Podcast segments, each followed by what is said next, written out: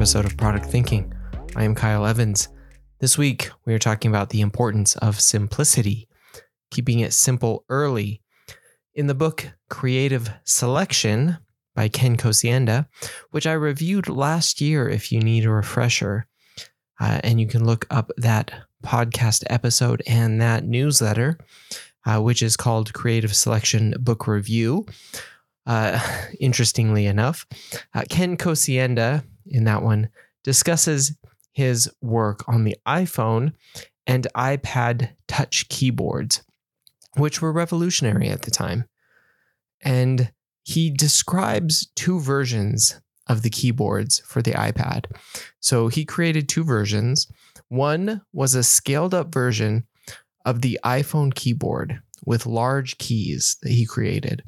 The other was a keyboard with more keys, similar to a MacBook keyboard. And he made it almost identical to a MacBook keyboard. He even went out and got a ruler and measured the keys on a MacBook keyboard and then recreated that on the iPad as close as, as he could.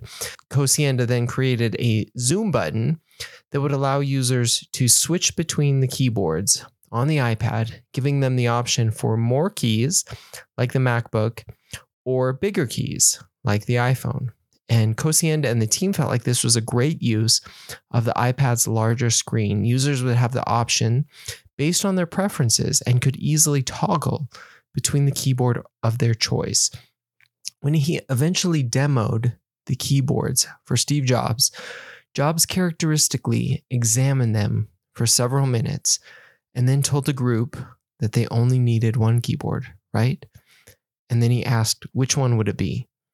Kocienda had been using both keyboards for several days, and he knew it should be the simpler keyboard with larger keys. Apparently, that was the right answer because the iPad shipped months later with that keyboard, the simple, larger key keyboard. And in my newsletter, I include a screenshot of Steve Jobs himself demoing the brand new first version iPad with the simple iPad keyboard. So, keeping it simple, Steve Jobs knew that keeping things simple was key to a good user experience. We can add two keyboards to an iPad, but users don't need two different keyboards to type on. It's easy to complicate our work. Many of the tools that we use these days make it incredibly easy to add more and more, often with less and less effort. So let's take a look at a few examples that have been coming to my mind recently. Uh, for example, in several companies, I've used project and product software. Uh, like I show in this week's newsletter, uh, some screenshots. Uh, I take these specifically from the software Aha. Uh, one of my major issues with this, with Aha specifically, but other tools like it, so not singling out Aha, even though I am singling it out, is that it is project management software that product teams adopt. It never fits quite right.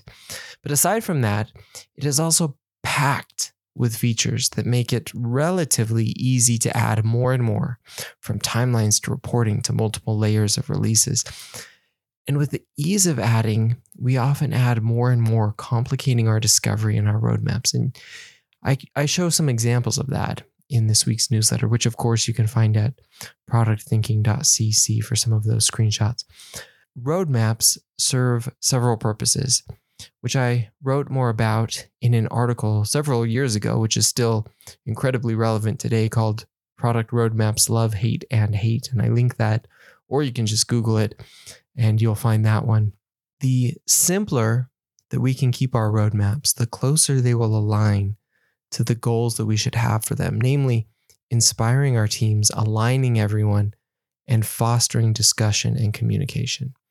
So that's one, uh, you know, really simplifying our roadmaps in order to deliver on the key value that they should be uh, driving for our teams and for our organizations. Another is mockups and designs.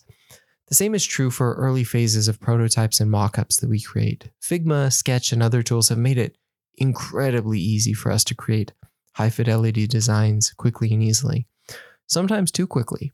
when we're able to move from idea to high fidelity design without the sketching and ugly phase, we miss some of the insight we can gain from the, purpose behind the design. Once we move to high fidelity design, even if we know better, it's too easy to get caught up in the details and lose sight of the problems we're solving. Much like the roadmap and feature board that we just discussed uh, with AHA, for example. This happened to me recently as we were going through the designs and ideas. We continually were moving into very beautiful high fidelity designs, and it was easy with our talented team and tools that we had. But not wanting to get caught up in the details, I stepped us back and made us some really ugly sketches, which is what product managers do. And I do even more than most. Uh, either sketch things out on whiteboards, which I have several of, even in my home office, or uh, very frequently on my iPad, making hand drawings that intentionally look uh, not as high fidelity as some of the amazing things that we do. And so mocked some of those up, and I include a screenshot of some of those again in this week's newsletter that you can take a look at. Intentionally, very hand drawn, just so that we could see the concepts without getting caught up in too many of the details. And this helped reframe the conversation from nearing completion you know, from the high fidelity ideas to early stage. You know, these these are early stage ideas that we can use or we can toss out because we don't need to be married to any of these particular ideas, which is exactly what I wanted. So, what can we do? Next week, I'll be diving deeper into ideation and keeping our exploration and prototyping simpler to avoid some of the pitfalls that we've been talking about. So, if you haven't subscribed, hit up the link in this week's newsletter. You can check that out again at productthinking.cc to subscribe now. And of course, follow this podcast wherever you get your podcasts so you can be sure to come back and check out next week's episode. Or if you're listening at some time in the future, uh, move on to the next episode where we will be talking about ideation and exploration. And you can follow us on social media at product thinking.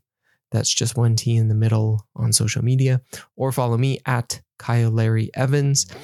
And as always, keep questioning those assumptions, and we will talk again next time.